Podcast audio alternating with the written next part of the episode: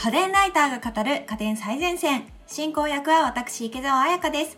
そして今回の担当は家電ライターの山下達也さん。よろしくお願いします。よろしくお願いします。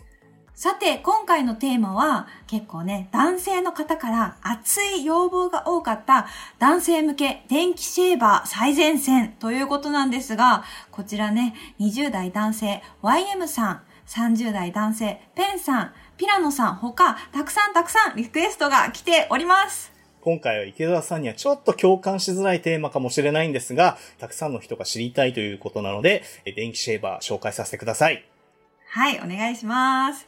どうなんですか？男性にとって、この髭剃りというのは。まあ、正直、女性のお化粧に比べればそんなに大変ではないと思うんですけど、やっぱまあ、毎日の髭剃りってめんどくさいんですよね。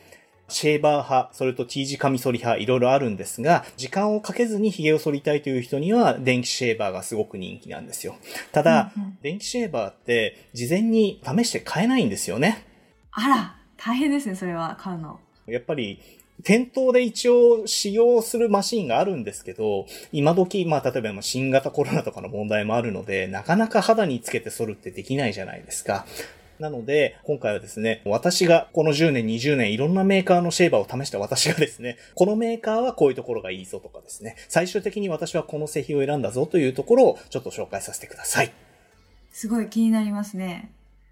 はい。ではですね、大きくですね、3つのメーカーについて今回はお話をさせていただこうと思います。はい。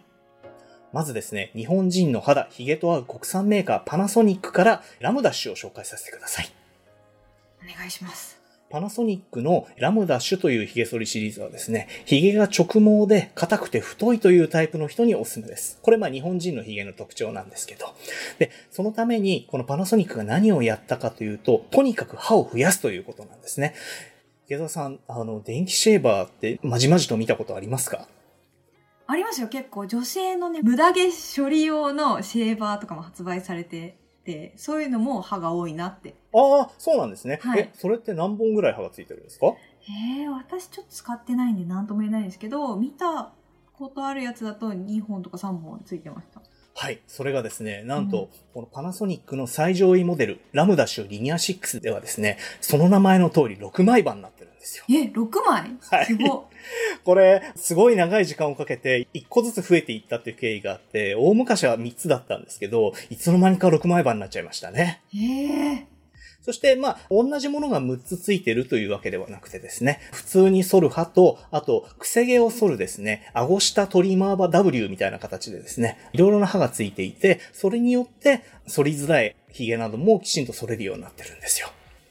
すごい動くんですね、結構。はい。で、6つの刃がですね、それぞれ独立して動くようになっていて、肌に密着するようになってるんですよ。それによって反り残しを防ぐというものですね。えー、そしてですね、流行りの AI なんかも載っていてですね、そのラムダッシュ、はい、ラムダッシュ AI というものがですね、あの、髭の濃さに合わせてパワーを自動的に調整して、綺麗に剃れるようにしてくれるんですよね。すごい、どんなセンサー乗ってんだ？すごいですね。いやー、本当何をやってるのか僕もわからないんですけど、なんか AI っていうだけですごい感じがしますよね。はい。確かにそうですね。はい。まあ、あと防水機能も載っていて、本体丸ごと水洗いできるので清潔に使えたり、まあ、なんだったらお風呂場で使ったりということもできるのが特徴の製品になります。お風呂場で使えるのは結構嬉しいものなんですか？まあ、やっぱり、洗うのがめんどくさかったりは するんですよ。で、そういう時にやっぱお風呂場だったら、もう沿ってすぐに洗えるじゃないですか。うんうんうん。朝シャンみたいな感じでですね、朝起きてお風呂入ってついでに髭を剃るという男性も結構多いと思いますよ。なるほど。便利そうですね。そういった時に。はい。そしてこの製品は充電器にですね、洗浄機能もついているので、まあ、手間なくメンテナンスフリーで使えるということも特徴の製品になります。うんうんうんうん今、あの、デザイン見てるんですけど、結構、まあ、シックなブラックで、かっこいいデザインになってますね。はい。そういうところにも最重モデルなんでこだわってる製品ですね。なんか充電器も、充電ケースもすごく高級感があるケース、ファブリックケースみたいなの入ってる。これは、あの、後ほどお話しする別のメーカーでもあるんですが、その付属のケースっていうのはですね、高級モデルになるほどいいもの、革製だったりとかっていうのがついてるんですよね。へえ、そうなんですね。なので、旅行に行く人なんかはね、このケース目当てで買ったりしてもいいかもしれないですね。うんうんうんうんこれってお値段いくらぐらいなんですか？すごい高級そう。はい。お風呂で剃れる最上位機種がですね、量販店価格で59,400円になります。もう一つ下のモデルだと3万円台半ばぐらいからありますよ、でも。うーん。どうですか？この価格帯は。後ほどお話しするんですけど、できれば髭剃りは高いものを買った方がいいと思います。そうなんだ。はい。じゃあ続いて次の製品紹介させてください。はい、お願いします。はい。次の製品はですね、日本ではなくドイツのメーカー、ブラウンの製品になります。おー。先ほど日本人の肌と髭質には日本製のパナソニックのものがあるというふうにご紹介したんですけど、私はですね、このドイツのブラウンのものもいいんじゃないかなというふうに思ってます。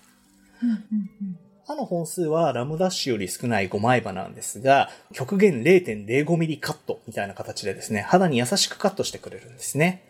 海外メーカーの髭剃りは、髭が細くてカールしてるタイプの人にぴったりと言われているので、癖毛の人なんかには使ってみていただきたいですね。ただですね、この、今、日本人にはこの髭剃りが、外国人にはこの髭剃りがって今言ったんですが、実際これね、使ってみないと本当わからないんですよ。私の髭割とまっすぐで、硬くて太いんですけど、いろいろ試した結果、私の場合はブラウンの方が合うという形だったので、これはですね、本当にできれば3年おきに買い替えるんだったら、3年おきに違うメーカーのを買って、ちょっと自分に合うメーカーのを試してみてほしいですね。う ん結構難しいですね。あの、運命のブランドに電気シェーバードは割とですね、いろいろ調べないと、最適な回答に行きつけないと僕は思ってます。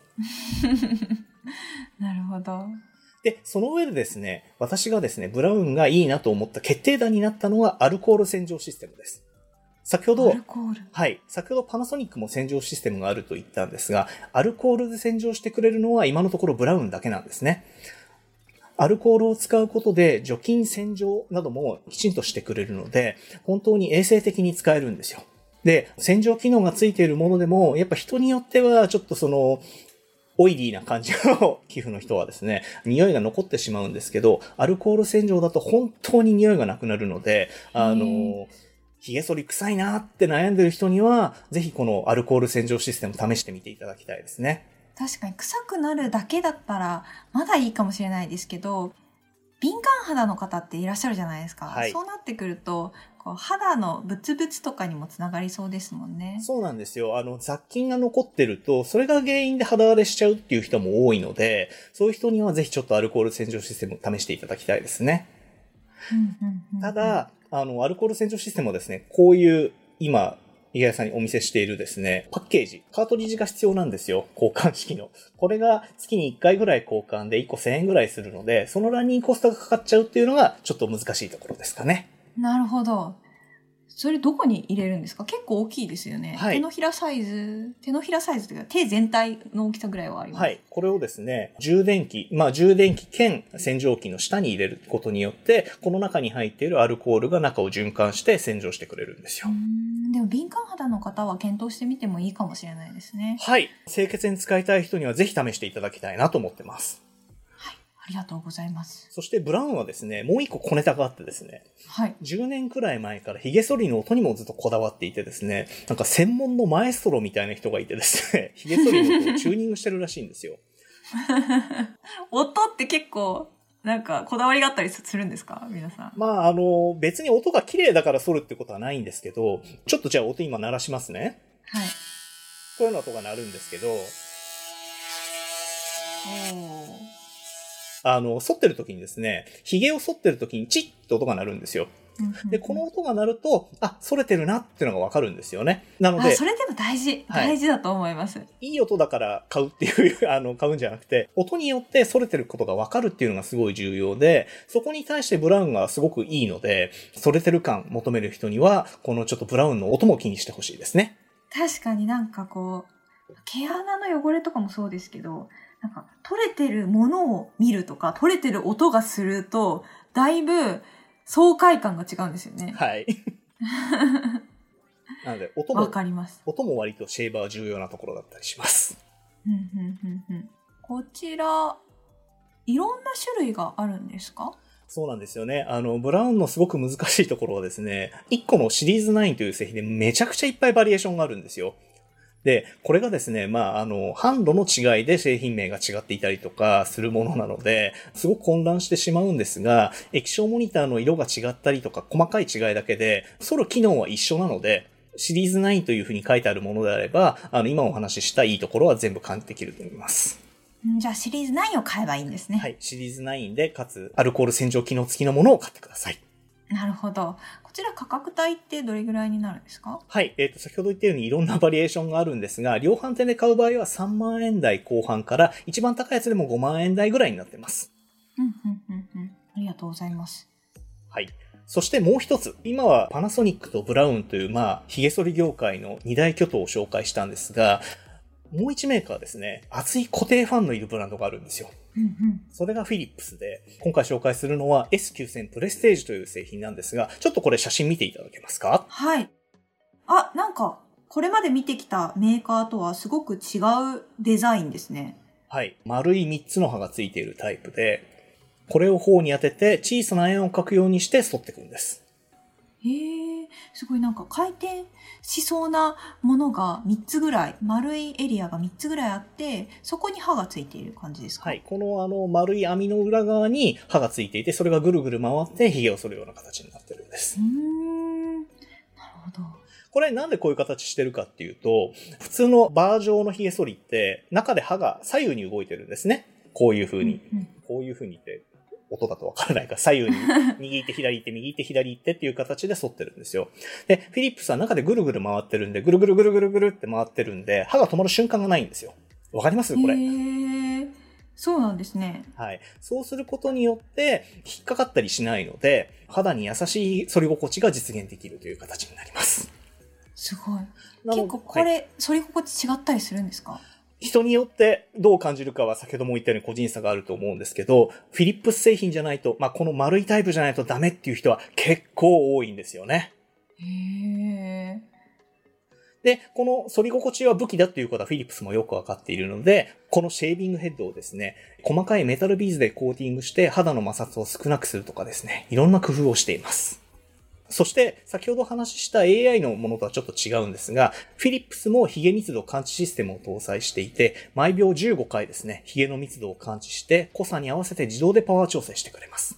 なので、濃いところはバーッと一気に沿ってくれて、薄いところは優しく沿ってくれるようになってます。もちろん、風呂剃り、本体丸ごと水洗いにも対応してますよ。うんうんうん、この商品、お値段いくらぐらいなんですか？最上位モデルがですね、39,800円となっております。